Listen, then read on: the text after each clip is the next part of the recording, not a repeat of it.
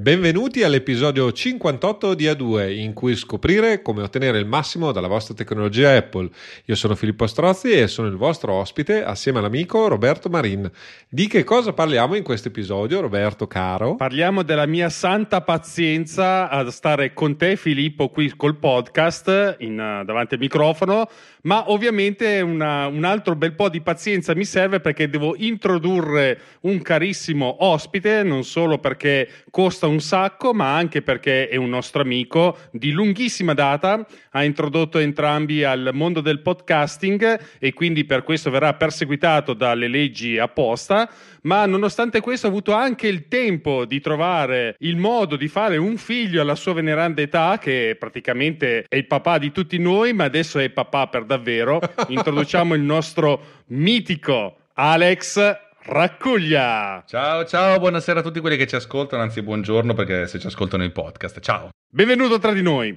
Oh, finalmente una voce che da tanto tempo che mancava all'interno del mondo del podcasting, perché giustamente fare un figlio è tanto facile all'inizio, ma poi alla fine quando si prende il giro con il bambino per casa è sempre un po' più difficile, un po' più lungo, bisogna trovare gli spazi, il tempo, riequilibrare tutto quanto. Sappiamo benissimo che c'è una folta schiera di persone che aspetta Alex che ritorni con una puntata vera e sottolineo vera 3-4 volte di MDB Summer Radio. E intanto per fargli riscaldare e fargli riprendere un po' il giro di invece di stare sempre in macchina a parlare con eh, Siri una volta, con il microfono l'altra volta e, e soprattutto a prendersela per il traffico milanese, questa volta abbiamo iniziato a fargli scaldare un po' la situazione perché insomma il nostro Alex deve introdurre un bellissimo argomento che è il machine learning all'interno del mondo mondo dell'informatica, ma non solo questo, lo stiamo riscaldando perché, come sapete, a breve c'è il WWDC 2023. Qua c'è buona parte dei keynoters perché siamo tre eh, su cinque, uno è online che ci sta seguendo, ringraziamo Daniele che è sempre con noi, e l'altro invece è super impegnatissimo perché è un canale che ormai ha preso largo, è diventato un VIP e quindi non ci guarda più, ovviamente, ma giustamente ha, ha i suoi tempi da, e t- tantissime cose da fare, ma in ogni caso un'altra cosa che volevo fare è ringraziare tutte le persone che sono adesso qui online che ci fanno compagnia nella diretta, non, se non lo sapete siamo anche in diretta YouTube e soprattutto, come dicevo, volevo ringraziare in particolar modo Nicola e il nostro mitico Magnetar Tech che ha cambiato il nome da, a, a, Naso, così, in ogni caso lo conosciamo bene o male tutti quanti. Ringrazio di cuore ovviamente perché la vostra vicinanza ci aiuta come sempre a portare avanti il podcast, ma prima di iniziare una cosa che a me non piace fare è dire sigla. A2 Podcast. Scopri come ottenere il massimo dalla tua tecnologia Apple Due professionisti, Filippo e Roberto, te lo spiegano con argomenti monotematici ed ospiti che raccontano il loro flusso di lavoro.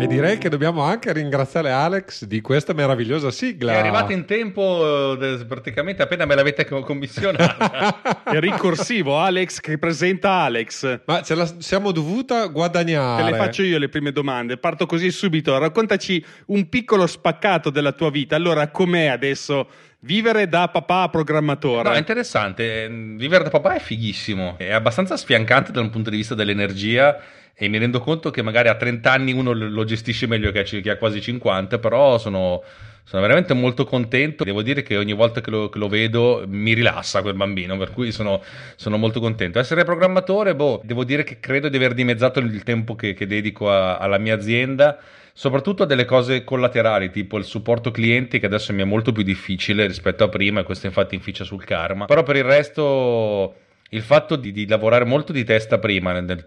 anche l'idea stupida di registrare i podcast in auto prima che di andare in ufficio mi aiuta per, per, razionalizzare, per formalizzare le cose e arrivo diciamo in ufficio e riesco a ritagliarmi a questo punto qualche decina di minuti di qua e là per poter sviluppare cose. I weekend invece sono diventati off limits, anzi tutta la vita in casa è diventata off limits, potrei lasciare il computer direttamente in ufficio e non cambierebbe più niente ormai. Però si va avanti, ci si diverte, io sto attendendo un responso che potrebbe cambiare la, la vita della mia azienda l'azienda perché sono in contatto con, una, con uno store americano che, che vende app per, su Mac che hanno una visibilità 100 volte maggiore di quella che posso avere io, per cui anche se il, le loro commissioni sono relativamente alte, entrare nel loro store secondo me sarebbe una, una figata cosmica e mi darebbe un, una certa ventata d'aria fresca, ma boh, incrocio le dita e, e speriamo. Li incrociamo anche noi a questo punto perché eh, te lo meriti, come si suol dire.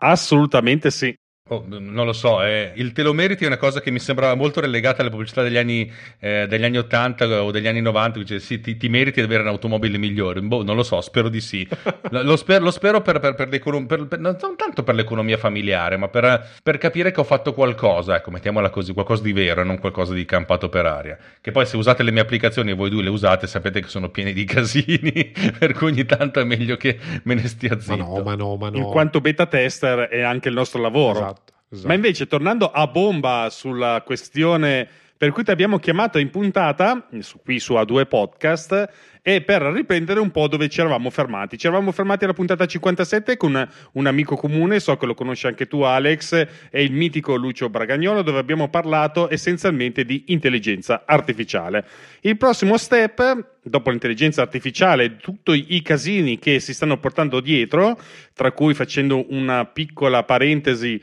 uno su tutti è quello che potrebbe essere la gestione dei dati personali e il, l'immenso grab totale dei dati che ci sono in tutto il mondo per riuscire a tirare su qualche soldo, che sono tutti dati nostri, a, o per esempio, se immagino che non faccia piacere a nessuno il fatto che gli articoli, a, probabilmente anche il podcasting o tutto quello che viene immesso all'interno della rete di tutte le persone che ci sono all'interno del, dell'umanità, chiamiamolo così, nel mondo, viene grabbato per addestrare questo simpatico motore motore di intelligenza artificiale che ribadisco e ribadiamo tutti quanti assieme perché siamo molto allineanti anche sotto questo punto di vista, non si tratta di un'intelligenza artificiale. Io personalmente, dal mio punto di vista di tecnico architetto, ho pensato a rinominare questa intelligenza artificiale perché non se ne può più chiamarla intelligenza artificiale, secondo me è meglio chiamarlo acceleratore perché in effetti sotto certo punto di vista molte attività che riguardano altre attività, come ad esempio la mia, quella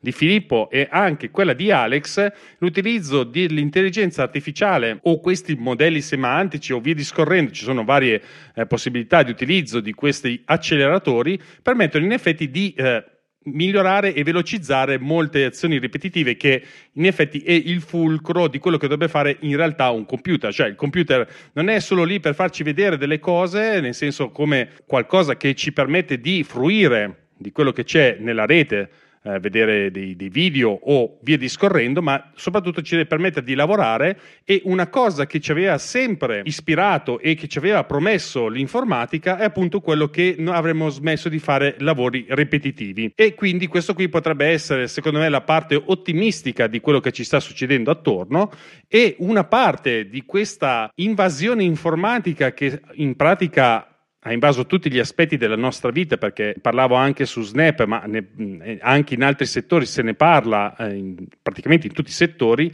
di come riuscire a implementare questa, questi acceleratori, questi strumenti che possono diventare davvero molto interessanti, ma che dall'altra parte, come il buon Walter Vannini ci ha spiegato più di una volta, ha anche un lato oscuro di cui dobbiamo cercare di tenerci alla lontana, ma soprattutto conoscerlo per riuscire a combatterlo. E proprio appunto perché siamo qua all'interno di questo podcast che cerchiamo di farvi conoscere anche qual è eh, l'idea che c'è dietro a questi acceleratori. Uno di questi acceleratori è il machine learning. Cosa ci vuoi raccontare, caro il nostro Alex del machine learning? Allora, premetto che io sono uno sviluppatore che utilizza degli strumenti piuttosto che un teorico. Il machine learning è un insieme di metodi che consentono di fare training a, a modelli, tra virgolette, di intelligenza artificiale, passiamola così. La filosofia alla base è, ma è molto semplificata questa, veramente passatemela tanto, anche perché, ripeto, non sono un, uno, un accademico, è io faccio vedere a una macchina mille volte qualcosa eh, dopo un po' di volte questa macchina inizia a riconoscere questo qualcosa. Il, il riconoscimento diciamo che è un po' alla base di tutto quanto, anche, anche delle, delle intelligenze artificiali generative. Passatemi il termine intelligenza artificiale, lo so che sono algoritmi, lo so che sono strutture dati, però cerchiamo di, di semplificare. Il machine learning è un, un, un, insieme di tecniche che consentono di andare a costruire questi cosi che si chiamano modelli, che sono una cosa che sta a metà strada tra un programma e una struttura dati, cioè messi insieme, diciamo, mm-hmm. che consentono poi di fare uh, delle cose. Il primo principio di base è quello delle reti neurali, che sono una, una, un'astrazione matematica che è stata inventata boh, a metà del, del secolo scorso scorso e fino a, fino a poco tempo fa non era, non era, praticamente utilizzabile perché non c'era abbastanza potenza di calcolo, oppure era utilizzabile ma con, con tantissime limitazioni. Una, una, rete neurale essenzialmente è un sistema che calcola polinomi eh, molto semplici tipo x eh, più y più y più z eccetera eccetera eccetera, solo che invece di avere tre variabili ne ha decine, centinaia di migliaia o anche milioni. Ecco. Per cui se c'è una potenza di calcolo sufficiente si possono calcolare tutti questi bei polinomi che poi servono a fare delle cose. Il machine learning learning è un insieme di tecniche che consentono di andare a costruire questi polinomi, perché applicare una, una rete neurale a, a qualcosa per fare un, un per risolvere delle, delle, dei problemi, per trovare delle soluzioni, è un conto. Insegnare a questa rete neurale, fare training, eh, come fare, è un po' più complicato. Il machine learning serve essenzialmente per, per, per, fare questa cosa qui e ci sono anche un sacco di tecniche più o meno algoritmiche che consentono di velocizzare il training, perché uno può dire, se io ti do davanti un milione di fotografie di una scimmia, magari dopo un po' capisci che alla un milione e unesima di fotografia che quella è una scimmia. L'insieme di, di, di, di modalità con cui si fa training, cioè si prendono questo milione di, di fotografie che corrispondono, che ne so, a mille miliardi di pixel, eh, farle diventare eh, dei vettori, dei numeri e di conseguenza andare a fare classificazione, faccio un esempio, è, è, è tutta la, la, la, branca della teoria della, della, della, dell'informazione su cui si sta studiando negli ultimi 20-30 anni e che è esplosa ultimamente perché la potenza di calcolo adesso sono tali per cui questi modelli, che sono appunto una fusione tra strutture dati e programmi, sono, possono diventare talmente complessi che iniziano a fare delle cose che possono in, iniziare a diventare interessanti dal punto di vista della, della, della, dell'etica, lasciatemi aggiungere questo, eh, come dire, c'è una macchina fa il lavoro al posto mio. Io continuo a dire che questi strumenti sono degli strumenti che vanno considerati come degli strumenti e non come degli oggetti finiti. Se tu sei un, un professionista e a un certo punto ti prendi un garzone, un, uh, uno stagista per, per, fare qualcosa, tu gli insegni a fare le cose e lo stagista inizialmente farà dei lavori molto molto semplici, che magari sono degli, dei, dei, lavori mh, ripetitivi, noiosi, basilari, eh, però l- dico sempre la firma ce la devi mettere tu, per cui alla fin fine allo stagista lo devi controllare quello che ha fatto. E lo stesso dicasi di, questi, di, questi, di queste tecnologie. Sono tecnologie che secondo me in mano a chi ne conosce eh, modalità di uso, limiti eh, e etici, legali, funzionali e tecnici possono, dare, possono fornire un grosso risultato. Farli diventare un prodotto chiuso e finito mi sembra assolutamente una cosa folle e senza controllo e che probabilmente prima o poi qualcuno si farà tanto male ma veramente tanto male e a quel punto in qualche modo l'opinione pubblica dirà sì vabbè cerchiamo di capire cosa si può fare, cosa, cioè non tanto cosa si può fare, cosa non si può fare, ma come gestire più o meno legalmente e dal punto di vista di, della responsabilità la cosa. E forse lì si farà un pochettino un passo indietro. La Silicon Valley ce lo spiega il nostro caro amico Vanini, ma lo vediamo sempre, è un insieme di gente che eh, dobbiamo fare le cose in fretta. Dicono ora, ora che è arrivato chat GPT e magicamente sono apparse Brad di no, come si chiama? Bard di, di Google, eh, ieri è stata annunciata quella di Amazon, eccetera, eccetera, eccetera. Come mai arrivano tutti adesso? Eh, perché sono arrivati quelli lì e allora tutti devono buttare fuori il prodotto, indipendentemente dal fatto che sia finito, testato e certificato. E in quest'ottica qui io devo essere sincero, per qualche tempo, per qualche mese ho pensato che Apple dicesse ma perché stanno lì fermi al palo che tutti stanno correndo come dei pazzi? Loro, che sono una delle aziende più ricche al mondo, hanno un sacco di risorse, sembra quasi che vogliano non dico remare contro, ma starsene un po' fermi. E la realtà è che se poi si guarda un pochettino sotto la superficie, si, si, si, si chiede al chat GP, alla chat GPT di turno di fare qualcosa, alla, allo stable diffusion di, di, turno di generare qualcosa, al whisper di turno di tradurre, tra, tra, trascrivere qualcosa, scopri che que- la, le basi di dati che vengono utilizzate sono talmente piene di di fuffa, perché internet è pieno di fuffa, che il, il valore di questi progetti è, ok, sì, visto che non siamo di, capaci di discernere delle pagine decenti, di, di distillare tra, in, tra, quello che c'è in internet, qualcosa che noi possiamo legalmente utilizzare e che comunque sia quali, di, di qualità e certificato, prendiamo 100 volte tanto, vabbè, così in tutto questo marasma eh, la, la, la, cacca diciamo che un pochettino si diluisce però la cacca è sempre lì.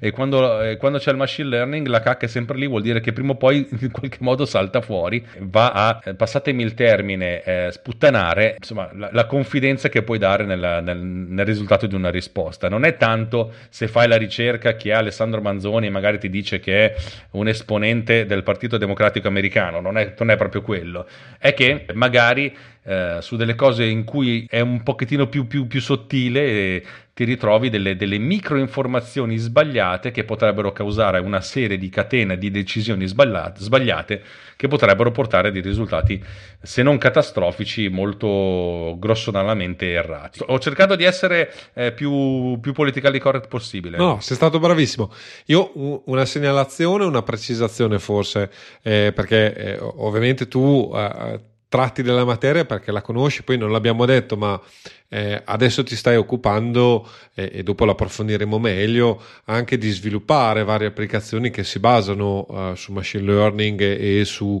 eh, tecnologie simili. Eh, due osservazioni che volevo fare, eh, d- diciamo per chi è, è, è meno addentro alla vicenda in parte eh, appunto il cosiddetto training, cioè insegnare a fare le cose, tra virgolette, a queste intelligenze artificiali, è molto basato anche sulla statistica, quindi sul riconoscimento sostanzialmente eh, in una grossa mole di dati eh, di eh, modelli che siano appunto rappresentativi di un'immagine, di un oggetto o anche eh, del testo sostanzialmente. Eh, l'altra cosa su cui poi ti chiedevo appunto di fare il famoso approfondimento, un po' anche il motivo per cui eh, ti abbiamo eh, chiamato qui. La volta scorsa con, eh, con, Lucio si discuteva del fatto che appunto, ricollegandomi anche a quello che hai, hai detto tu poco, poco fa, Apple è da una parte sembrerebbe ferma, nel senso che non sta facendo annunci megagalattici eh, di intelligenza artificiale e altre cose, ma eh, dietro dietro eh, effettivamente ci sono degli strumenti sviluppati ormai anche da, da tempo, perché Apple non è, non è, stata qui a guardare, tra virgolette. Apple ha, ha, ha approcciato l'idea del machine learning e del, della gestione, diciamo, delle varie branche, sia da una parte creando hardware apposta, quindi ormai tutti i dispositivi Apple moderni, chiamiamoli così, hanno comunque una parte di processori che è dedicata esclusivamente a quello. Dall'altra ha creato un, una base per gli sviluppatori e su questa poi voglio, voglio le tue opinioni, voglio i tuoi approfondimenti e dall'altro sta iniziando a sviluppare dei prodotti che, chiamiamoli così, n- non sono pubblicizzati diciamo troppo come machine learning, ma per esempio live text, il riconoscimento della musica musica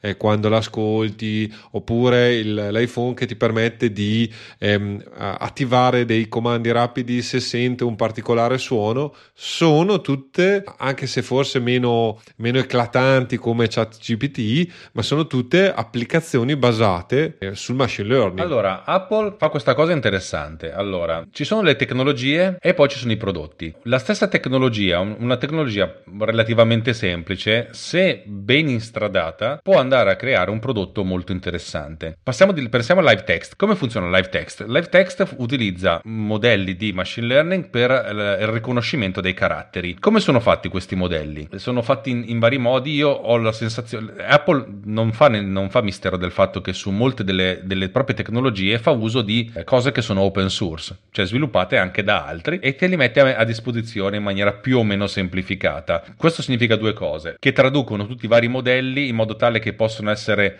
eh, macinati attraverso le loro tecnologie, per cui attraverso i loro processori. Eh, Apple dice abbiamo il 25% del, del, dei, dei, transistor che sono in questo processore sono dedicati esclusivamente al machine learning, ma non solo, se si utilizzate le nostre librerie, alla bisogna vengono utilizzate tutte le CPU e tutte le GPU, vuol dire che praticamente il 90% del processore può essere utilizzato per fare robe di intelligenza artificiale. Fighissimo. La cosa, la cosa bella di, di Live Text è che c'è questa tecnologia alla base che ti dice dove stanno i caratteri e poi c'è tutta comunque una componente algoritmica che va a cercare di capire come sono raggruppati, che senso hanno, se possono essere una sorta di testo, se ci sono alcuni caratteri che sono boh, o è questo o quest'altro. Vabbè, allora facciamo un'indagine statistica su quale potrebbe essere la parola più, più sensata che stia lì in mezzo e infine raggruppati in una struttura che ti consente di evidenziare questo come se fosse un campo eh, di testo e di conseguenza con una componente di interfaccia utente interattiva.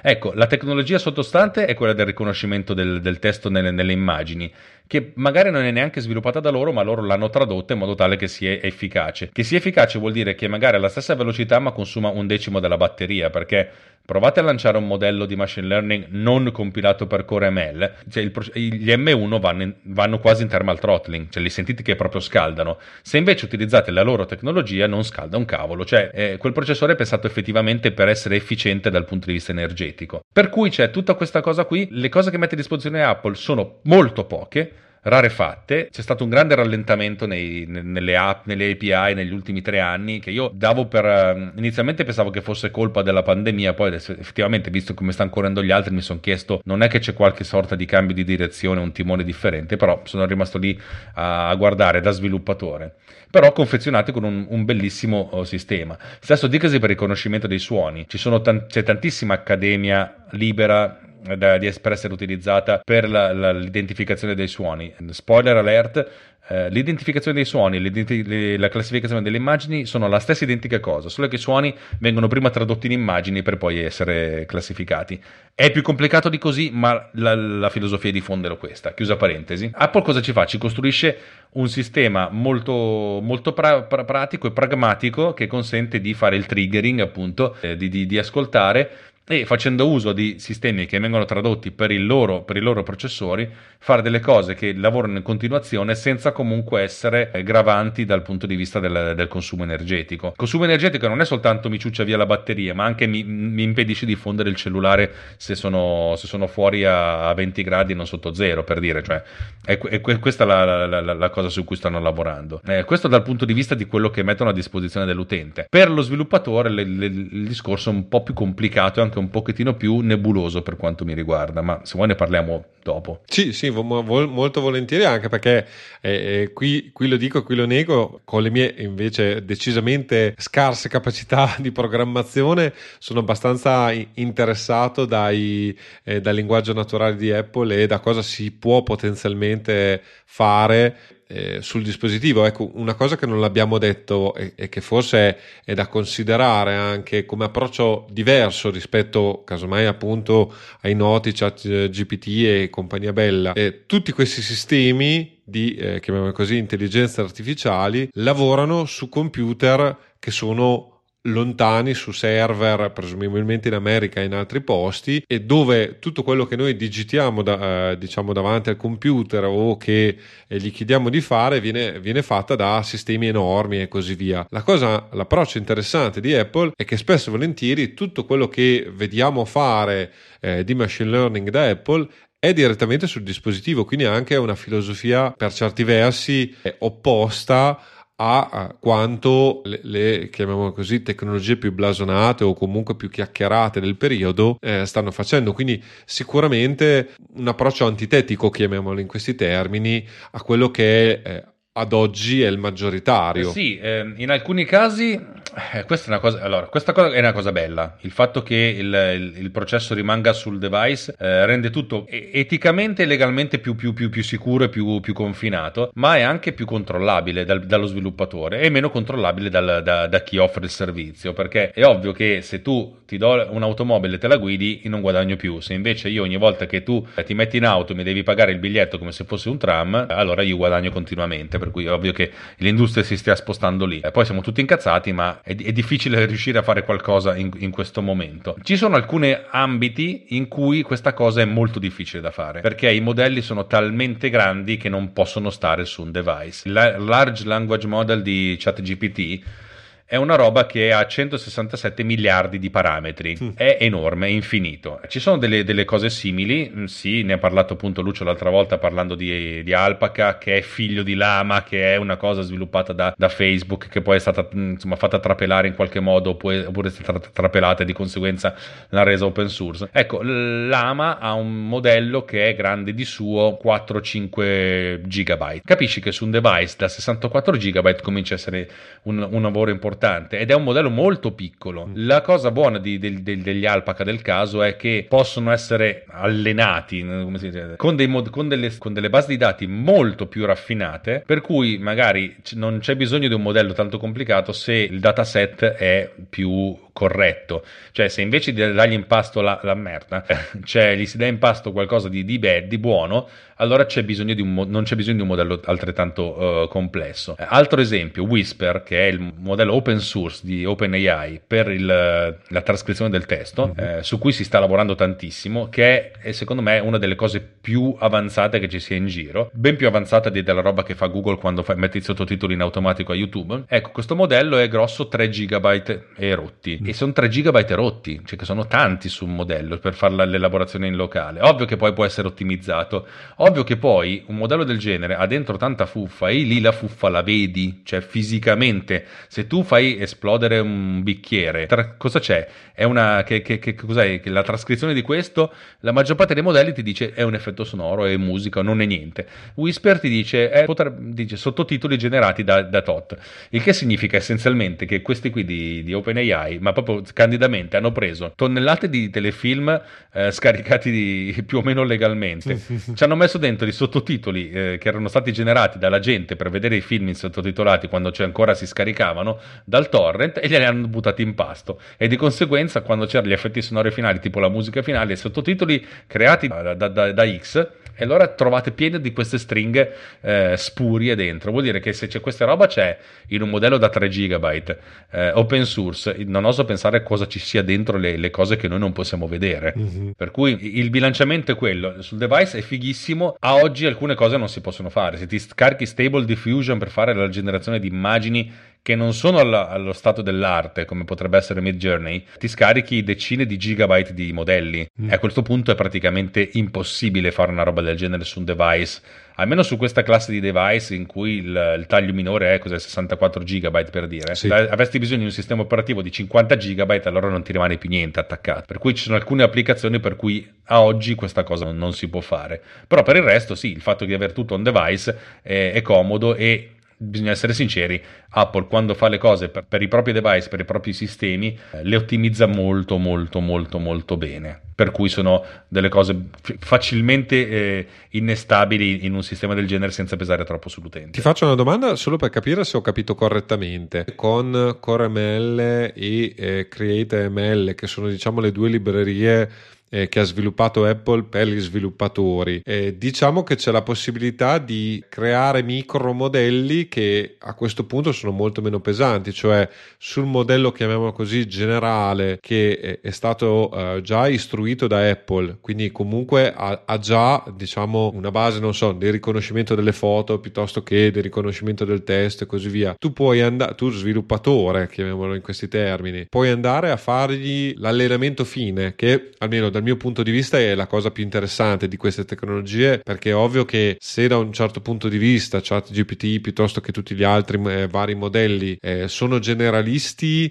e comunque io non, mi, non, li potrei utilizzare per mille motivi. Un modello, diciamo, che io posso andare a raffinare con le mie cose specifiche della mia attività, per esempio. Potenzialmente mi rimane in mano nel senso che avendo le capacità ho, ho dato io in pasto i dati che ritengo opportuni e giusti a questo modello ulteriore di eh, raffinato. Lì secondo me c'è anche quella, quell'aspetto di Apple che da una parte innovativo e dall'altro eh, diciamo crea anche delle soluzioni che sono almeno dal mio punto di vista interessanti, nel senso che se io dassi in pasto, non so, 100.000 contratti a uh, ChatGPT o chi per esso, voglio dire, sì è vero, casomai diventa uno strumento dove dico dammi, creami il contratto d'affitto con, uh, per Tizio e Caio piuttosto che creami eh, lo sfratto per uh, Tizio contro Caio, ma di fatto fa, eh, io ho dato in mano a ChatGPT o meglio OpenAI tutti questi dati e loro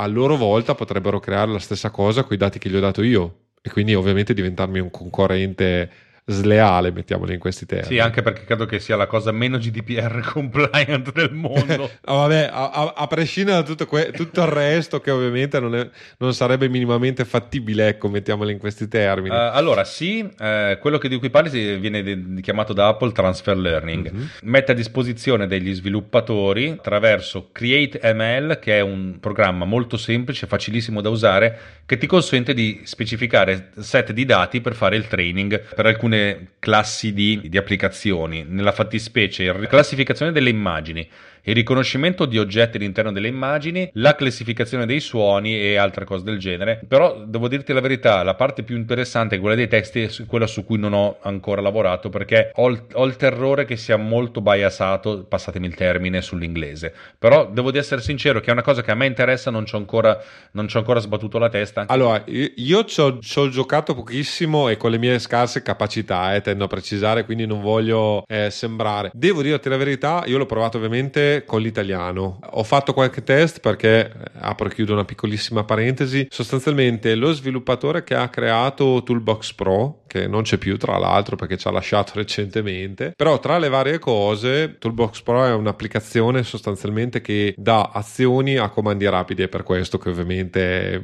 ci ho giocato e ho approfondito la vicenda. E la cosa interessante è che tra le varie diciamo azioni che donava a comandi rapidi c'era quella appunto di riconoscere sostanzialmente i nomi delle persone, i nomi dei luoghi, i nomi delle società e quindi estrapolare in un testo i dati dal mio punto di vista era interessante perché appunto io gli davo in pasto il contratto di locazione e mi estrapolava i dati delle parti e a questo punto io potevo eh, potenzialmente utilizzare questi dati delle parti per esempio per fare lo sfratto cioè quindi riciclando i dati senza dover metterli io a, mani, a manina bella nel, nell'atto di sfratto. E devo dirti la verità ovviamente non, senza nessun tipo di personalizzazione non so come spiegarlo ma il risultato non era perfetto, ovviamente, perché ogni tanto prendeva fischi per fiaschi, non so se mi spiego, però per essere un modello, chiamiamo grezzo, presumibilmente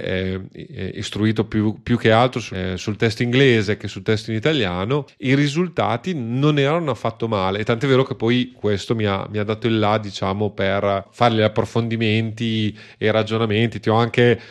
ti ho anche, eh, ho anche eh, chiesto qualcosa proprio perché ho qualche test, test basilare, l'ho fatto, ma ovviamente allo stato attuale non ho le capacità per, per fare cose clamorose, ecco, mettiamolo in questi termini. Eh, sì, mi ricordo perfettamente ed era anche però fuori dalla, dalla, mia, dalla mia, ambita di, di, di, competenza. Non che non sia interessato, anzi mi interessa tantissimo perché quello su cui sto lavorando in questi giorni è proprio la, l'analisi del testo per fare riassunti del, eh, di contenuti. Però non, non, non, su, su, questo esempio in particolare non, ci ho lavorato. Mm. Tornando alla domanda di, di prima, il transfer learning praticamente prevede che ci siano dei modelli. Allora, anche lì la questione dei modelli, nel senso fare l'analisi di un'immagine per capire che cosa c'è dentro un'immagine è una cosa molto complicata e eh, la struttura che si viene a creare, cioè nel senso non è una cosa molto semplice che dice prendiamo i pixel e vediamo cosa c'è dentro. L'idea è quella di prendere un'immagine, scomporla, trasformarla in vari modi, in tante immagini, sotto una quarantina, ognuno è fatto con un filtro diverso come se usassimo dei filtri di Instagram per dire, ma molto più potenti, e ognuno di questi passarla attraverso una serie di tantissimi filtri che poi vanno a, a, più o meno a dare una sorta di classificazione. Ecco, la costruzione di questo modello molto complicato, se vedete i diagrammi sono delle cose con decine se non centinaia di, di, di step intermedi, che uno ti fa dire tutta sta roba qua avviene, avviene, in tempo reale su un processore di oggi, sì, e dici mamma mia quanto sono forti. La, la generazione del modello è la cosa più complicata. Eh, una volta fatto questo, che questa struttura con questi blocchi è, è definita, aggiungerci delle, delle, informazioni è molto semplice, infatti fare la classificazione di immagini ulteriore è una cosa che prende poche immagini, Apple dice potete usarne anche 10 per ogni singola classe, se ne usate 50 è meglio, e i modelli che vengono creati occupano qualche K, qualche decina di K e non tantissimo, perché appunto il, il grosso del, del, del, del, nocciolo sta nel, nel, modello originale. Questa è una cosa molto comoda per le applicazioni, anche per, eh, proprio per sviluppare delle applicazioni molto leggere che possono essere utilizzate, non soltanto utilizzate velocemente e scaricate velocemente, ma anche perché pesino relativamente poco sul peso del, della computazione. Sul, per quanto concerne il linguaggio, devo essere sincero, mi duole essere neg- non, non costruttivo, non assertivo, ma è una di quelle cose su cui studierò da qui in avanti. Mi sono concentrato fino adesso sull'audio video perché era quello che mi, mi interessava di più. Mm-hmm, in, quest, in, questo periodo, devo essere sincero, sono tornato a essere interessato più al testo perché ho visto che ci sono un sacco di cose interessanti da fare. E però sto rivolgendo a servizi che, siano, che sono terzi e non proprio nativi ad Apple perché o la qualità di quelli di Apple non regge il confronto con altre, con altre aziende oppure Apple proprio non mette a disposizione delle, delle API fattibili o utilizzabili. Beh, eh, se posso chiedere, perché noi abbiamo visto ovviamente in anteprima alcune cose, ma se ovviamente hai voglia di, di raccontarci cosa stai facendo e anche perché spesso e volentieri secondo me adesso a, a parte appunto il fatto che vabbè chat GPT eh, o le immagini quasi eh, realistiche realizzate dai vari software per, eh, per dipingere eh, digitando del testo. Quali sono poi anche potenzialmente anche eh, le applicazioni pratiche o comunque quelle che, su cui tu hai, stai tra virgolette sperimentando giocando e così via proprio per avere un'idea anche concreta di dove queste, questi strumenti possono, possono, fare anche la differenza, perché secondo me alla fine, continuo a ripetere, eh, sì, eh, bello, bello ChatGPT e tutti i suoi emuli, non so, io ho visto Vitici che adesso ha creato questo sistema per fare partire una shortcut che poi dialoga con ChatGPT e che ti risponde con la voce di Siri bellissimo, in parte utile, però alla fine è il solito discorso come della domotica, comodissimo che io dico, dico una frase e mi si spegne la luce in ufficio, ma non è essenziale, non so se mi spiego come, come cosa, cioè non è che mi ha cambiato la vita dal giorno alla notte, non so, è più uno sfizio per un nerd tecnologico. Ecco. Sì, sì, capisco perfettamente. Allora, no, ti dico quello su cui lo sto lavorando in questi giorni, spinto da un paio di richieste che ho, che ho ricevuto direttamente su Twitter mi sono messo a studiare appunto la questione della trascrizione. Io ho lavorato tantissimo con le API di, eh, di Apple per la trascrizione del testo, mm-hmm. che sono state le prime a, a, a nascere, nel senso Siri è stato il primo grande oggetto del genere ed è stata una figata. Solo che da allora, cioè nel senso Siri è rimasto molto seduto su se stesso e io ho sviluppato un'applicazione che si chiama Video Tag che consentiva di creare le tag di, di un testo, nel senso l'idea ti do questo testo parlato, una puntata di un podcast, una, una, conferenza in audio. Il mio programma faceva la trascrizione usando le API di, di, di Siri, diciamo, che si perdono una parola ogni 10, per cui non, la trascrizione non era utilizzabile, però diciamo che poteva andare a servire per generare delle keyword, vedere quali erano i nomi più ripetuti, le, le, cose più ripetute e ho fatto questo tipo di applicazione tre anni fa. Ultimamente appunto è venuto fuori Whisper, inizialmente non l'ho cagato perché era una cosa che per poter essere utilizzato doveva essere necessario di installare Python e tutte le, le 200.000 cose che sono necessarie. Poi in open source qualcuno ha sviluppato una, una libreria Swift compatibile con un modello open source rilasciato da OpenAI, mi sono detto beh utilizziamolo, ho iniziato a scrivere un'applicazione che si chiama Transcribe per la trascrizione del testo, eh, dei video con l'idea di avere il testo in sync con sotto, con, con, per fare i sottotitoli. Dovrebbe uscire, nel senso, se, se sti americani mi rispondono a breve. Ma non mi sono fermato lì perché mi sono reso conto che mi sarebbe piaciuto fare dei tutorial, solo che quando li faccio in inglese faccio una grandissima fatica. Devo mettermi qui, registrare in un momento di silenzio. E adesso a casa mia il silenzio è una cosa che non c'è quasi più. Avere, che ne so, un'ora e mezza di tempo per, da dedicare e un'ora e mezza di tempo di seguito non ce l'ho più. Mi sono detto, sarebbe bello poter fare un tutorial in italiano al volo e poi tradurlo in, in inglese. E allora mi sono detto, ma si può fare qualcosa del genere. E allora ho, mi sono, ho, utilizzando le API di DeepL, DeepL, che è un, il servizio di traduzione online, secondo me il più raffinato al mondo, ho scritto una, una, un'applicazione che adesso non esiste ancora, nel senso io la uso ma non, non è in vendita, che non solo fa la trascrizione del testo, ma fa anche la traduzione in, in altre lingue, che è una cosa molto comoda. E infine mi sono detto, sarebbe bello trovare il modo di far speakerare questa roba a uno speaker digitale. E nel frattempo ho scoperto che Amazon ha i migliori speaker digitali al mondo, secondo me, con le API di Azure e eh, con un'altra applicazione che lavora in tandem con questa eh, ho fatto sì di, di, di, avere una sorta di applicazione che consente di fare del, dello speakeraggio digitale eh, nell'ottica di non tanto di prendere un testo e speakermelo perché questo una, lo fanno tutti, ci sono servizi gratuiti su internet. La mia idea è come faccio a far sì che possa lavorare con uno speaker digitale come se io lavorassi con una persona dal vero, con tutte le, le, le idiosincrasie? Allora mi sono detto, facciamo un'applicazione per quelli come me, che magari fanno, a volte fanno anche direzione del doppiaggio o aiutano, assistono a dei doppiaggi, in modo tale da far sì che non ci sia solo uno speakeraggio automatico, nel senso ti, ti speakerò quello che c'è scritto, ma ti posso intervenire in maniera costruttiva e anche agile dal punto di vista dell'interfaccia per, per lo speakeraggio. Per cui alla fin fine queste due classi di applicazione utilizza tre servizi, Whisper per la, traduz- la, la, la trascrizione del testo, DeepL per la traduzione, Microsoft, Microsoft Azure per lo speaker, così che posso fare dei tutorial in italiano e, tra- e farli direttamente in inglese. Poi lo utilizzo anche per fare i video del, di presentazione dei prodotti, insomma lo sto, lo sto utilizzando tantissimo tantissimo, l'ho utilizzato per un trailer di un videogioco, per un video di presentazione interna, cioè diciamo che sta diventando una cosa che a me mi sta esplodendo in mano sta roba qui. Solo che appunto sono tutti servizi che essendo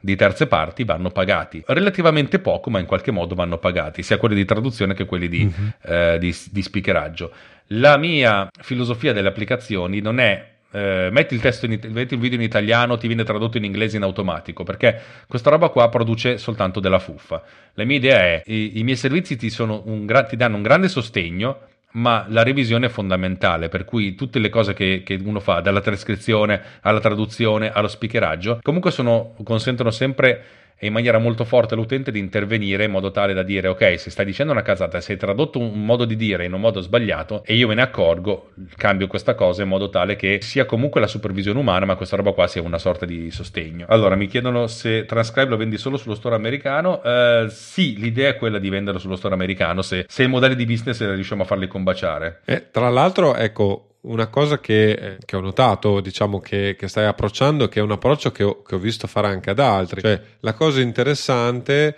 è alla fine eh, che diciamo il programmatore, cioè tu, eh, si mette come collante per creare servizi, diciamo, chiamiamoli così, collaterali, unendo però strumenti differenti, quindi anche eh, l'interoperatività, diciamo, cioè le capacità, cioè i limiti di uno, di uno strumento messi assieme però a, ad altri strumenti ti permettono di ottenere un risultato che singolarmente i vari, i vari prodotti, diciamo, non offrivano. E, e sto vedendo che, per esempio, adesso si sta ragionando molto sul fatto di dire è vero, casomai ChatGPT non è forte su una certa cosa, però mettendo assieme, diciamo, eh, la capacità di creare del testo verosimile, la capacità di riconoscere oggetti di un'altra applicazione e un, una serie di, chiamiamole così, routine di passaggio tra un'applicazione all'altra ti permette di creare sistemi eh, chiamiamolo così, più evoluti, non sicuramente intelligenza artificiale generali, ma sicuramente qualcosa di più avanzato di un, un semplice sistema di creazione di parole verosimili. Sì, eh, continuo a ripetere, io ho parlato, ho fatto questo esempio perché è quello su cui sto lavorando in questi, in questi mesi e ho preso tre servizi che singolarmente eh, hanno dei grossi limiti, però nel senso se attra- è un po' come dire abbiamo questi ingredienti eh, non sono gli ingredienti perfetti per fare una torta, ma c'è qualcosa di leggermente modificato. Allora uno diciamo che si cerca di muoversi, di spostarsi, di cambiare un pochettino l'atteggiamento in modo tale da poter costruire attraverso questi, questi ingredienti, questi servizi, una sorta di prodotto. Che poi sia un prodotto vincente o non vincente lo dirà il mercato, la, il culo, il marketing, eccetera, eccetera, eccetera. In tutto questo devo essere sincero, quello che mi sembrava il prodotto più forte, che è ChatGPT, più lo utilizzo, e io ultimamente lo utilizzo eh, direttamente con le API di, di OpenAI, più lo utilizzo più mi rendo conto di quanto sia in realtà debole, cioè è un eh, ovvio che poi sull'italiano abbiamo un dataset ancora più, più ridotto, però è, un, eh, è, veramente a volte dico vabbè è un bel giocattolo, ci puoi, ci puoi divertire ma non ci, non, non ci costruirei un, un, prodotto e soprattutto non potrei pensare di farlo diventare una cosa che sostituisca uh, l'intervento umano, c'è una mia, una mia conoscente che fa la copywriter. Mm? Si è abbonata al, al, servizio Plus come supporto.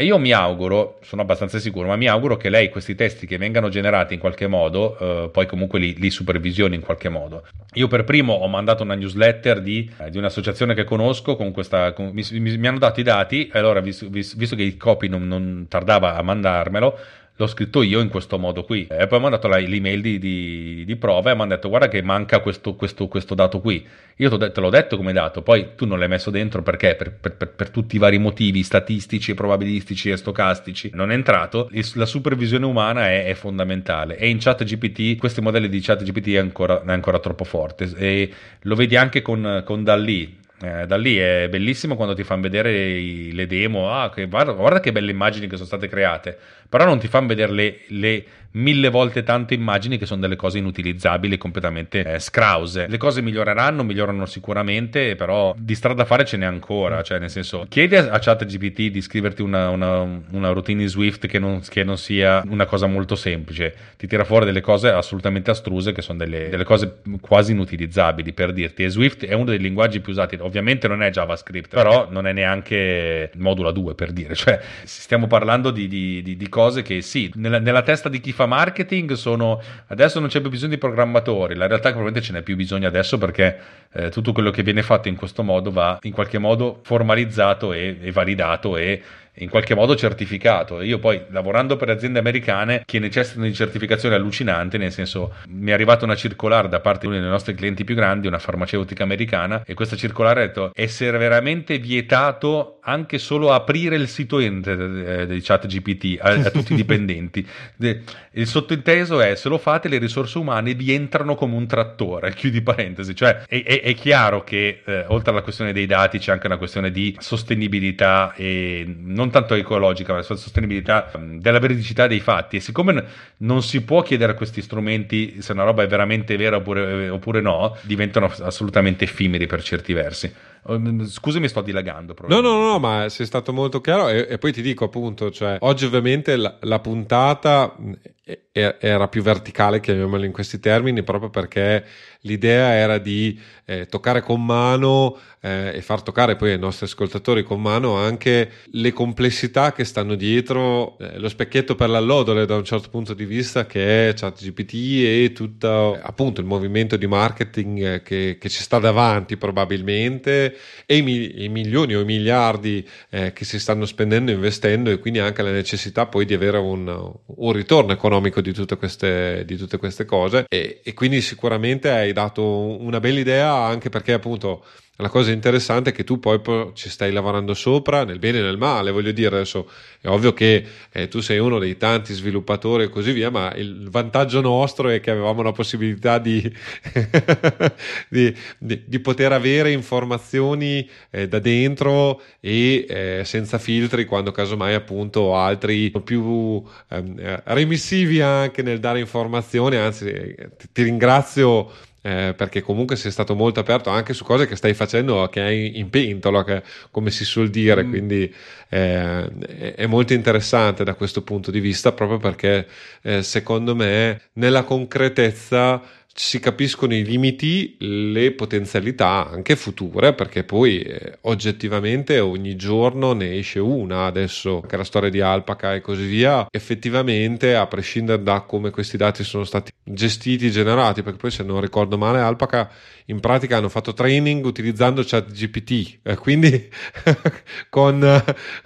con, col, col, col, con, l'ulteriore problema di già una base dati diciamo sporca, chiamiamola in questi termini, eh, che eh, insegna a una nuova base dati che a questo punto è più sporca presumibilmente per forza di cose. Per cui anche tutte queste problematiche che possono sembrare poco interessanti, ma se noi basiamo il nostro lavoro su cosa fa un, uh, uno di questi modelli, vuol dire anche affidarsi a questi modelli. Se i modelli non sono sicuri o comunque se non sono stati controllati perfettamente, è ovvio che c'è un problema. A tal proposito, eh, in parte per svicolare, vedevo che per esempio Adobe invece offre ovviamente gli abbonati e così via, credo che si chiami Firefly, che è sostanzialmente un, un motore di generazione di immagini, ma il vantaggio, chiamiamolo così, di, di Adobe è che almeno sostiene Adobe e ci credo anche visto che Adobe ha, ha, comunque le risorse e le capacità e così via è invece stato modellato su materiale eh, comunque a disposizione di Adobe perché avevano acquisito le licenze per le, per le, immagini per esempio o avevano già perché poi Adobe ha una, ha una caterva diciamo di, di materiale audio video chiamiamolo in questi termini. E secondo te questo potrebbe essere, cioè, chiamiamolo così, il futuro, cioè adesso ChatGPT ovviamente ha fatto scraping di, di mezza internet nel bene e nel male, però grandi compagnie possono invece permettersi di fare investimenti di grosse dimensioni e recuperare non dati grezzi ma dati chiamiamoli così raffinati e quindi anche migliori e soprattutto evitare tutta una serie a livello di, di business, chiamiamolo così, di problematiche giuridiche, eh, di violazioni, di copyright e quant'altro, che ovviamente adesso una delle, delle cose recenti è che è stata fatta causa, non mi ricordo più se a Midjourney o un altro per avere appunto rubato o eh, illegittimamente utilizzato immagini prese da internet di autori famosi. La, la cosa di Adobe, non, eh, nonostante io sia un loro, un loro abbonato, non mi viene subscriber, non è, non è, ancora. Non, non, cioè, mi sono iscritto alla waiting list, ma siamo ancora in waiting list in ufficio. Eh, mi sono fatto con l'account. Eh, c'è persino Davide Gatti. Uh, abbiamo anche Davide. che onorissimo. Che onore, ragazzi. Qui tra Mauro e Davide siamo Benvenuti. pieni di, di Vips. Allora, dicevo, la cosa che mi è piaciuta di più di Adobe non è tanto quella della, della generazione delle mm. immagini a partire dal testo, quanto tutta la parte che viene dopo, nel senso la generazione di eh, effetti sul testo, di immagini vettoriali, questo tipo di applicazioni che sono molto più, più interessanti, che è un po' quello che fa, fa Figma eh, in vettoriale, che trovo essere molto più stimolante rispetto alla generazione delle, delle immagini fotografiche, ma non perché si è già visto, ma perché, boh, eh, devo essere sincero, eh, se tu sei come me abbonato a, a library di immagini è, è, difficile che tu non trovi qualcosa che ti serve e che tu possa utili- utilizzare tranquillamente con tutti i diritti de- del caso. Invece la, la, questione degli effetti, la questione delle, del vettoriale diventa, inizia a diventare eh, molto interessante. Ho letto che Firefly ha i suoi problemi anche, anche, lui, nel senso che su alcune cose è eccezionale, se però gli chiedi delle cose che sono un pochettino diverse dalla, da, da, da, quello, mm-hmm. dalla quantità di roba di stock che Adobe, lo mandi abbastanza in ginocchio. Però non, non, non ho ancora avuto, oh, non conto un cavolo probabilmente, non mi invitano a GPT-4, non mi invitano per Firefly, sono la persona più Ah sì, perché noi siamo stati invitati sicuramente, ma in ogni caso, a parte queste cose, la cosa che secondo me è da sottolineare per questo tipo di eh, acceleratori, come li chiamo, è che è difficile riuscire a correggerli, diciamo così. È difficile riuscire a capire perché viene fornito un tipo di risposta, ma soprattutto dalla parte, diciamo, del back-end, chiamiamolo in questo modo, eh, non si riesce eh, poi a correggere in modo, in modo eh, puntuale. Eh, tant'è che avevo letto da qualche parte che c'era forse una persona che aveva, diciamo, interrogato chat, chat GPT eh, riguardo proprio a se stesso e aveva ottenuto delle, delle nozioni fuorvianti che non c'entravano niente con la sua vita e ha intentato causa appunto a chat GPT. Al di là della questione è che anche il garante da parte sua, non dico che si è messo contro, ma ha sollevato un problema non di poco conto, che è quello appunto di riuscire a rettificare in modo puntuale le informazioni che vengono fornite, perché ci stiamo tutti che un'informazione da parte di questo... Di questi programmi, di questi acceleratori eh, ti diano delle informazioni magari sbagliate, non corrette, non perfette, come diceva giustamente Alex, ci vuole sempre il punto di vista critico, ma d'altra parte è altrettanto vero che il punto di vista critico non tutti ce l'hanno ed è anche difficile riuscire a, ad avere un punto di vista critico su qualcosa che stai chiedendo e molto probabilmente non ne hai la conoscenza perfetta. C'è chi lo usa appunto per lavoro, per magari riuscire a sgrossare, a tirare giù, eh, che ne so, un, uno script eh, per un video, riuscire a tirare fuori eh, la, la traccia per un articolo eh, e tante altre cose, ma ci sono altre, tante altre persone che magari pensano di avere di fronte quasi un motore di ricerca un po' più evoluto e quindi di riuscire a tirare fuori un, uh, un'informazione corretta. Quindi non è detto che questo, questo passaggio che sembra basilare, ma in realtà e di grande spessore culturale ed è giusto che venga, venga sottolineato in questa fase iniziale eh, dell'utilizzo di questi acceleratori. D'altra parte, eh, ritornando invece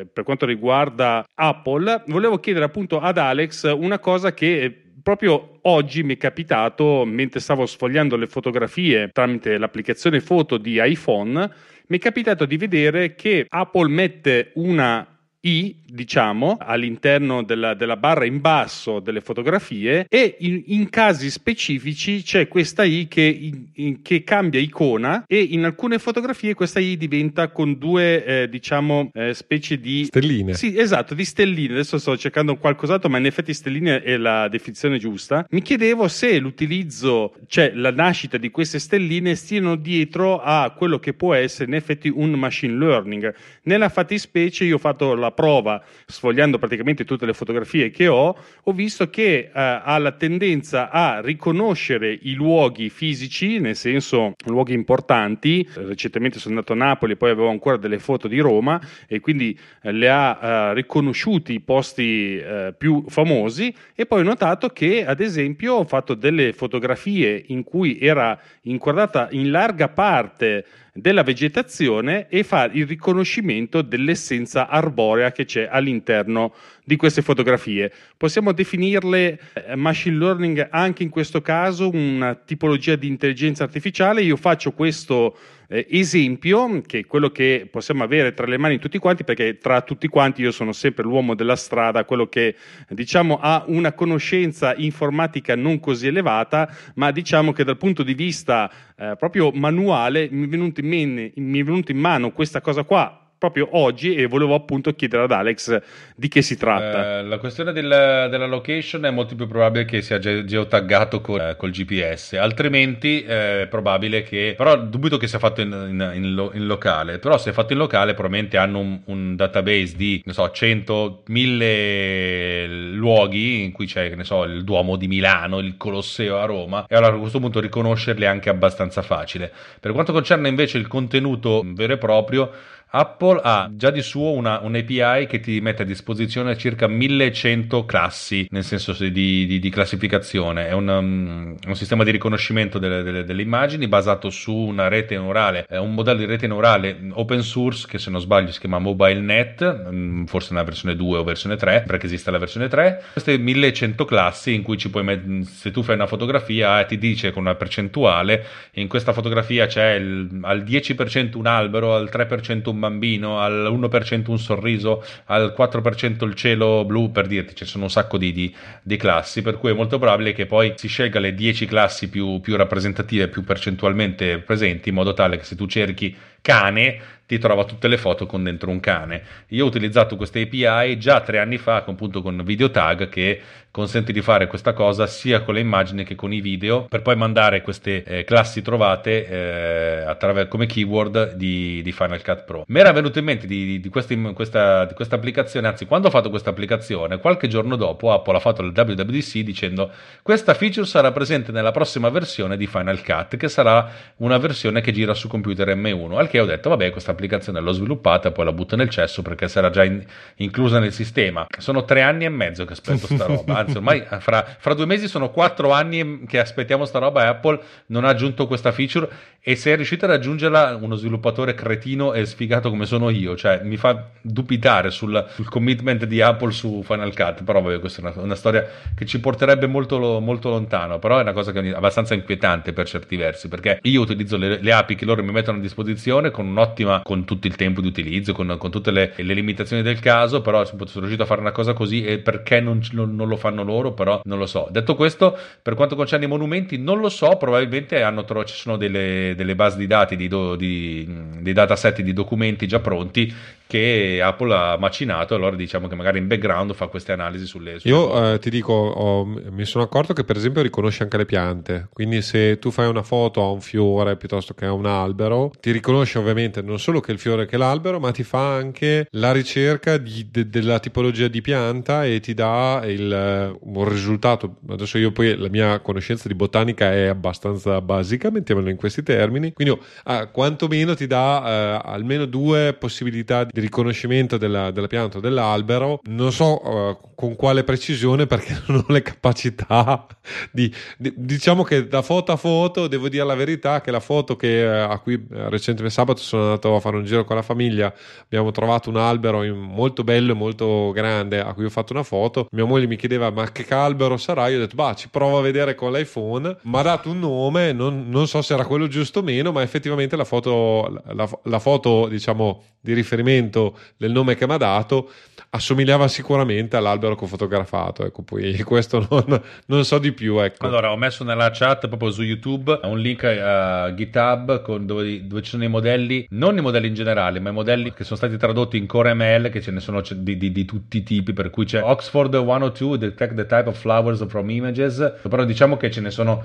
modelli del genere ce ne sono tantissimi c'è una, una, un dataset di mille brani divisi in dieci mm-hmm. generi per capire che, di che genere è la canzone per dirti c'è, c'è, gente che si è messo lì si, le, si, è, si, è, costruito questi dataset il dataset è il tutto perché sui dataset se hai un dataset fatto bene a questo punto riesci a costruirti con molta facilità anche tu stesso una, roba del, una cosa del genere l'abbiamo fatto tutti noi insieme vi ricordate quando vi ho fatto scegliere ho fatto scegliere se un, una cosa era un primo piano una mezza figura una figura intera ecco L'abbiamo fatto, adesso il mio algoritmo, cioè, basato su questo modello che abbiamo creato tutti insieme, ci azzecca nel 90% dei casi, che non è perfetto al 100%. Apple direbbe io il 90% è troppo basso come, come percentuale, se non siamo al 99,5% non possiamo fare un prodotto. Però la maggior parte di chi fa queste cose va anche veramente, chi fa il mio mestiere, va anche un tanto al chilo. Se dici tra questi 100 clip, quali sono quelli con primo piano? Se se ne perde una o mi dà un falso positivo, sti cavoli, almeno ho comunque un bo- un, una buona sgrassatura. Apple non, non, ha fatto altro che implementare in maniera molto, molto,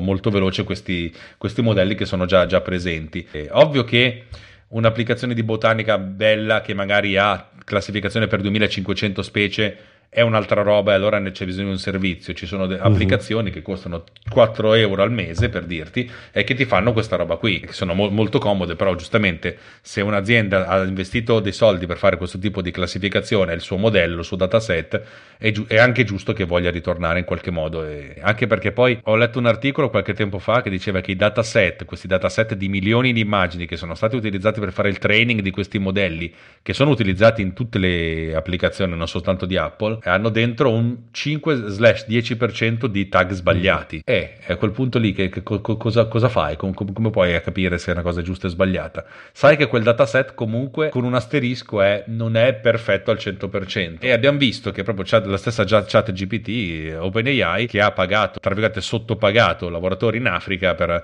per fare questo, questo, mestiere e ci sta che questo a un certo punto ha detto sai che c'è per un euro al giorno mi butto dentro quel cazzo che trovo e non sto lì a controllare. Eh, sì, sì, ho, forse un giorno il vero lavoro del futuro sarà appunto fare, fare dei dataset fatti, fatti bene eh, per, per, il machine learning. Spero che non sia questo, però potrebbe essere. Mi ricollego invece io al mio lavoro un attimo per un paio di notizie, giusto perché avevo registrato proprio nel pomeriggio una puntata di Snap che riguarda appunto il machine learning per l'annuncio di un programma che secondo me eh, devo già ringraziare che non lo uso più, però viene ancora molto usato, che è appunto AutoCAD, che nella versione 2024 ha avuto la bella pensata di inserire il machine learning appunto per riuscire a migliorare eh, quello che può essere l'esperienza di progettazione. Nella fattispecie riconosce, da quello che ho capito, i blocchi, te li suggerisce, i blocchi sono diciamo delle entità che vengono utilizzate per fare molte cose, la più semplice che mi viene da dirvi, per esempio, il blocco potrebbe essere il disegno di un letto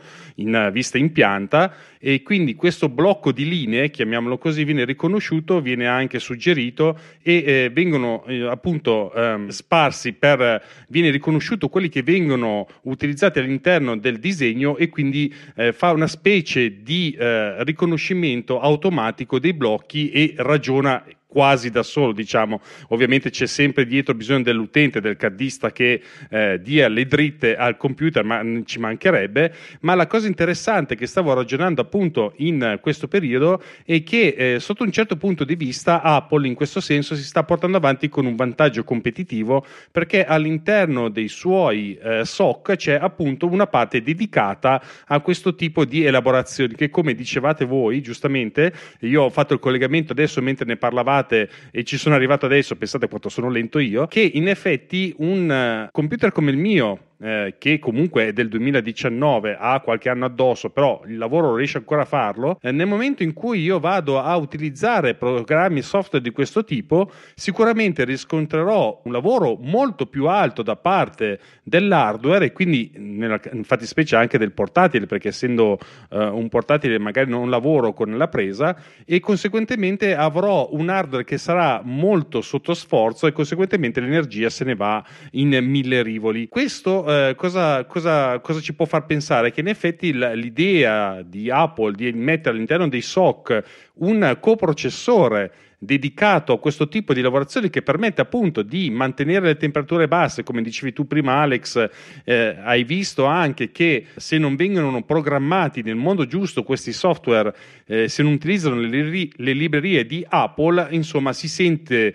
il carico sul processore e questo è probabilmente un vantaggio competitivo secondo me dal punto di vista di Apple perché in effetti mette eh, in campo delle librerie che dialogano in corretto col proprio hardware e quindi con- consente loro di avere questo tipo di vantaggio che ad esempio io nonostante sia sul eh, diciamo in ambiente Apple con i miei eh, software e hardware, molto probabilmente sotto questo punto di vista sentirei ancora di più la differenza verso quello che è il futuro di Apple che si è instradato su Apple Silicon e di cui dovremmo vedere, chi lo sa, anche nel WWDC 2023, magari se, se Dio vuole un M3, se no lo aspettiamo il prossimo anno e fa bene lo stesso. Un'altra cosa invece in conclusione per quanto mi riguarda delle novità, diciamo, di frontiera che secondo me possono essere interessanti in linea generale, che però in, riguardano il mio ambiente lavorativo e che eh, non ne ho ancora parlato nel podcast, ma ne parlerò poi più approfonditamente e lascio qua, diciamo, un seme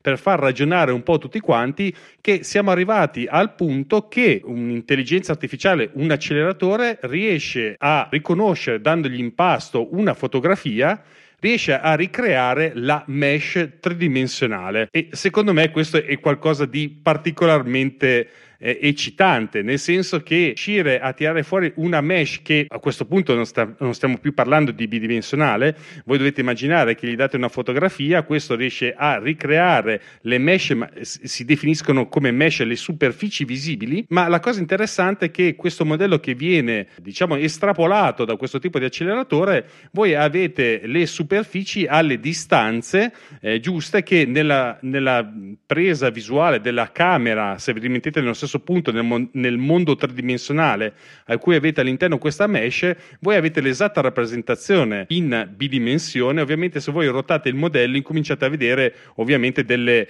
eh, dei problemi dal punto di vista, diciamo, eh, tridimensionale di eh, gestione del, eh, delle superfici. Ma è molto interessante il fatto che eh, si sia già passato a un livello successivo in questo momento in cui una, una, macchina riesce a capire le distanze e a distribuire delle superfici che insomma non è proprio una, una bazzecola anche perché di calcoli immagino che dietro a questo tipo di eh, sviluppo diciamo tridimensionale sia decisamente molto alto perché già vediamo che ci vuole davvero tantissima energia per il testo, che sembra una cosa banale, sono solo delle lettere, ci vuole altrettanta energia per riuscire a far capire a una macchina la differenza tra un gatto e un cane, perché comunque ragazzi miei, la, il computer non ha la nostra vista, per noi è molto semplice definire cos'è un cane e un gatto, ma vede le cose dal punto di vista matematico, non ha un occhio come il nostro. E quindi ci vuole tutta una serie di allenamento, di eh, gestione delle immagini, fargli capire quali sono i cani, quali sono i gatti e arrivare al risultato, ci vuole enormi quantità di energia e pensare ad arrivare al riconoscimento tridimensionale di una fotografia per adesso, in questo momento, è la frontiera che sto vedendo eh, dal punto di vista dell'intelligenza artificiale, che ovviamente non è un'intelligenza artificiale, lo ribadiamo tutti perché se fosse un'intelligenza artificiale probabilmente riuscirebbe anche a fare un modello tridimensionale fatto e finito, ma eh, ci stiamo arrivando perché comunque stiamo vedendo almeno alcuni esperimenti che cercano di trasformare una pianta, una pianta non intesa una pianta vegetale, ma una pianta architettonica, cerca di trasformare una pianta architettonica direttamente in un modello tridimensionale, eh, quindi passare dal, eh, dalla, dalla, due, dalla, bidimensione alla tridimensione in modo abbastanza semplice, ovviamente ci vorrà come sempre il controllo umano perché eh, c'è poco da fare dal punto di vista eh, delle capacità e delle qualità, siamo un passo in avanti per adesso poi vedremo in un futuro, lo vedremo, ma sicuramente la questione si sta evolvendo veramente in modo molto molto veloce e possiamo anche già iniziare a pensare che probabilmente bisogna iniziare a pensare alle leggi della robotica quelle di Asimov, molto probabilmente fra un po' ci arriveremo, e in realtà una cosa che avevamo sempre letto sui libri, o sui fumetti, io dalla mia, dalla mia parte, del Nathan Never, diciamo che, la, che, ho iniziato a conoscere le leggi di Asimov lì, direttamente su quel fumetto, e poi ho approfondito, ma diciamo che in questa fase storica ci stiamo già chiedendo come eh, riuscire a tenere a bada questo tipo di, di risultati che vengono eh, tirati fuori dall'intelligenza artificiale e conseguentemente eh, possiamo già immedesimarci in quello che potrebbe essere il futuro. Quindi adesso dobbiamo starci veramente sul pezzo per riuscire a dare un'infarinatura attorno a questa intelligenza artificiale e prima o poi, chi lo sa, chiedo a Filippo se ci sarà un futuro avvocato dell'intelligenza artificiale che dovrà tenere conto anche del, di quello che potrebbe essere i problemi dal punto di vista, diciamo, civile e penale, in certi casi in un futuro, ma probabilmente in civile in questo momento, eh, di quello che potrebbe fare o non fare l'intelligenza artificiale, che è un po' quello che si sta andando anche a vedere all'interno delle macchine a guida autonoma. Si è visto recentemente che in qualche modo prendono delle decisioni e la domanda è a chi devo dare la colpa? All'autista che ha tirato via le, le mani dal volante, si è affidato all'intelligenza artificiale all'interno della macchina è colpa della macchina in se stessa che non è riuscita a riconoscere il problema oppure il problema deriva a questo punto da chi l'ha programmata e quindi penso che dobbiamo già iniziare a pensare un po' in modo esteso e in modo molto più civile questo nuovo evento che è l'intelligenza artificiale, la nascita della base dell'intelligenza artificiale. Sì, sì, ah, sicuramente ci sono grosse problemi e prospettive. Adesso credo sia ancora abbastanza presto per fare dei ragionamenti concreti, però eh, sicuramente l'Europa sta iniziando a predisporre dei disegni di legge proprio in, te- in questi termini e probabilmente eh, come tutto eh, occorrerà dare, dare, delle regolamentazioni dall'alto verso il basso anche perché l'approccio diciamo alla Silicon Valley che intanto io faccio poi dopo vedo cosa succede non è dei migliori. Giusto un esempio banale ma uh, Uber che in America spopolato in tanti stati anche europei ehm, è presente, da noi è stato vietato per il semplice fatto che appunto ci sono delle norme che prevedono specificamente che non tutti possono fare i taxisti e così via. È ovvio che ci sono tutta una serie di considerazioni da fare, eh, anche di ragionamenti che, che devono essere ovviamente capiti e apprezzati eh, dalla collettività. Oggi siamo sicuramente in un momento di frontiera per quanto riguarda eh, machine learning e cosiddette intelligenze artificiali o comunque servizi legati a questi, a questi sistemi. Beh, direi che abbiamo fatto la nostra solita ora e mezza di chiacchierata, una balle e quell'altra, quindi direi che eh, potremmo andare verso la conclusione a meno che Alex non abbia qualcos'altro da, da raccontarci da eh, precisare. Ah, no, in realtà è strano perché ho affrontato questa puntata pensando che sarebbe andata in una direzione e poi è andata in una direzione completamente diversa, ma sono molto contento. Spero che sia stato utile quello, le, le, tre cavolate che ho detto per, per, voi e per chi vi ascolta. Io ho apprezzato molto, quindi ho, ho, imparato cose che non, non conoscevo, quindi sono molto soddisfatto. Ma certamente aggiungo io perché si è visto anche dalla quantità di persone che sono intervenute eh, nella chat che eh, salutiamo e ringraziamo tutti quanti e come si dice eh,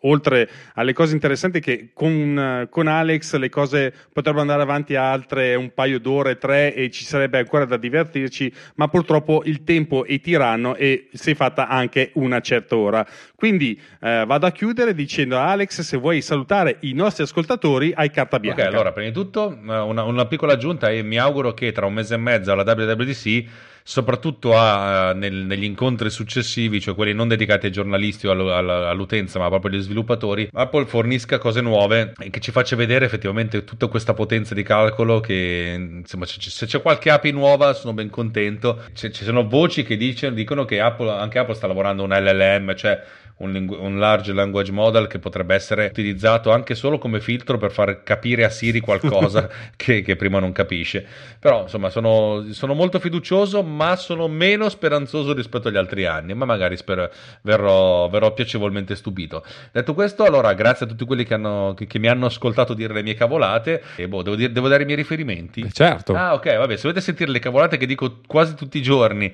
eh, no, diciamo un paio di volte alla settimana, intanto che vado in ufficio, il mio podcast è Tecnopills, ma troverete il link nelle note dell'episodio qui sotto su, su YouTube, e dove dico le, le, le, mie cose. Invece, insieme a Roberto, settimana prossima ah, torniamo sì? per eh, San Mario ah, con non lo sapevo. metallica, ah, vero? Sì, sì, dai. No, perché anche se non lo faccio mi viene a prendere direttamente di persona. eh, no, sì, dai, perché che... diciamo la verità, ti ho minacciato di fare una puntata io in solitaria se non avremmo fatto iniziato a rimettere in pista MDB Summer Radio. No, ma guarda, io sono contentissimo. Eh, voi, voi entrambi sapete che fino a tre settimane fa la mia vita era molto complicata. Certo. era anche un po' un casino. Adesso stiamo, ci stiamo, le, la situazione non dico che si normalizzerà perché finché non va a fare l'Erasmus secondo me non si normalizza niente. Però va bene. Eh, aspetta, eh, non basta solo quello. Eh,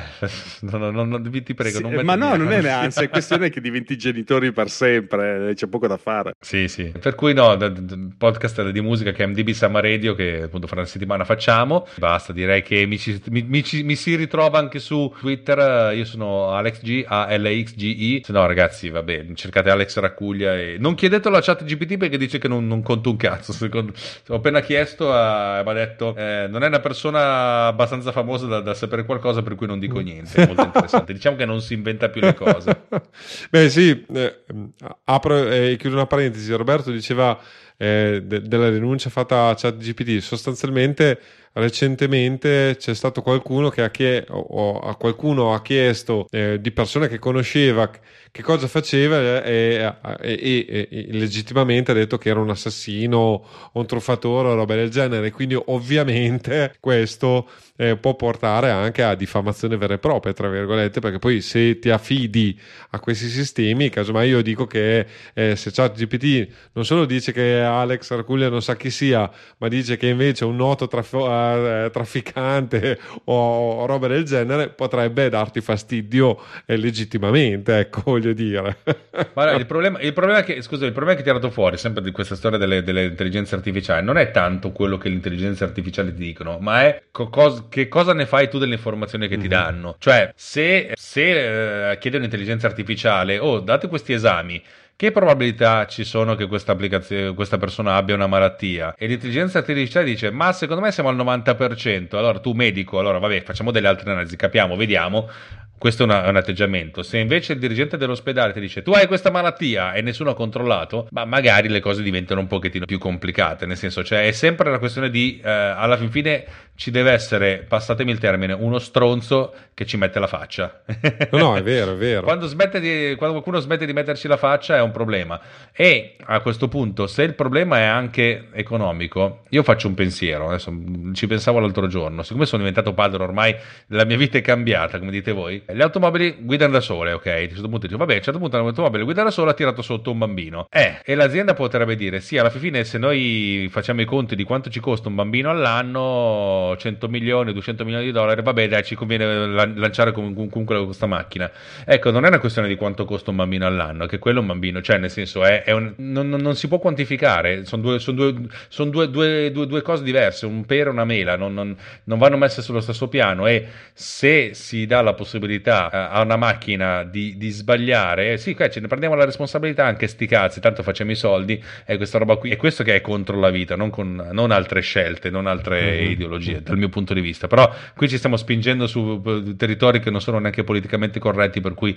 finiamola qui. Esatto, prima di finire però una cosa che non abbiamo detto ma abbiamo accennato qua e là, vi ricordiamo, visto che siamo tutti e tre assieme e abbiamo anche in chat i nostri allegri compagni, che se tutto va bene, se, se tutti avremo il tempo Uh, giusto il 5 di giugno se non sbaglio ore 19 eh, ci ritroveremo a chiacchierare visto che questa puntata esce prima del, del WWDC a chiacchierare in diretta sull'evento Apple eh, e eh, quindi se vorrete potrete riascoltarci. Noi tre, più si spera, Davide Gatti e non so, anche Daniele. Lo, prendiamo Daniele, viene Daniele. Sì, sì, sì, assolutamente. e quindi noi cinque a chiacchierare. Eh, adesso non, non, abbiamo ovviamente mai organizzato nulla di che, ma eh, diciamo possiamo dare quasi per certo. Sì, ma, ma lo davo per sicuro. Io, io, sono qua che devo cercare di capire se faccio il commento anche alla, alla, alla conferenza successiva. Guarda, eh, lo dico tutti gli anni, ma questo giro, visto che sono interessato a varie cose, potrei anche,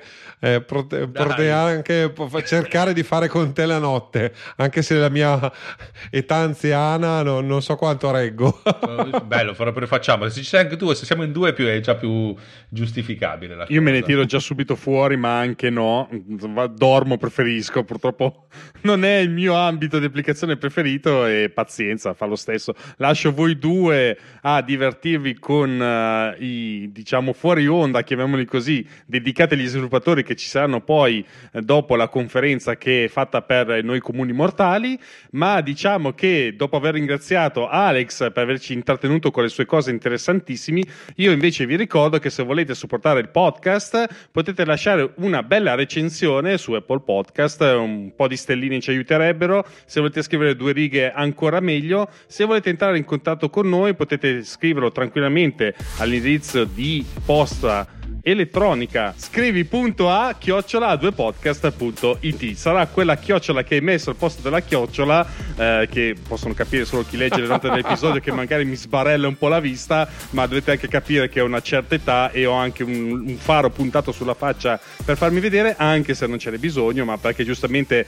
bisogna essere influencer eh, nell'animo per portare dentro, avanti. dentro, esatto, esatto. per portare avanti la baracca e troverete come sempre tutte le note dell'episodio episodio con i link degli argomenti che abbiamo trattato in questa puntata e tutti i nostri riferimenti andando a visitare a duepodcast.it slash 58 se vedo esatto, ci, esatto, dove ci potete trovare? Per quanto mi riguarda la mia casa digitale la trovate sul mio blog eh, personale che è diventato la casa digitale dove c'è tutto quanto di cui mi occupo e non vi voglio tediare oltre. La troverete uh, sull'indirizzo markdonet.wordpress.com e si tratta essenzialmente del mio blog che si chiama Mac e architettura. Invece il nostro buon Filippo dove lo troviamo? avvocatemac.it e posso dirlo la, il mese scorso scorso ho lisciato il podcast, ma questo mese ho registrato e già editato la puntata, quindi direi che verrà pubblicata come al solito. Adesso, anzi, probabilmente con, col divario temporale che abbiamo, forse viene, viene pubblicato prima la puntata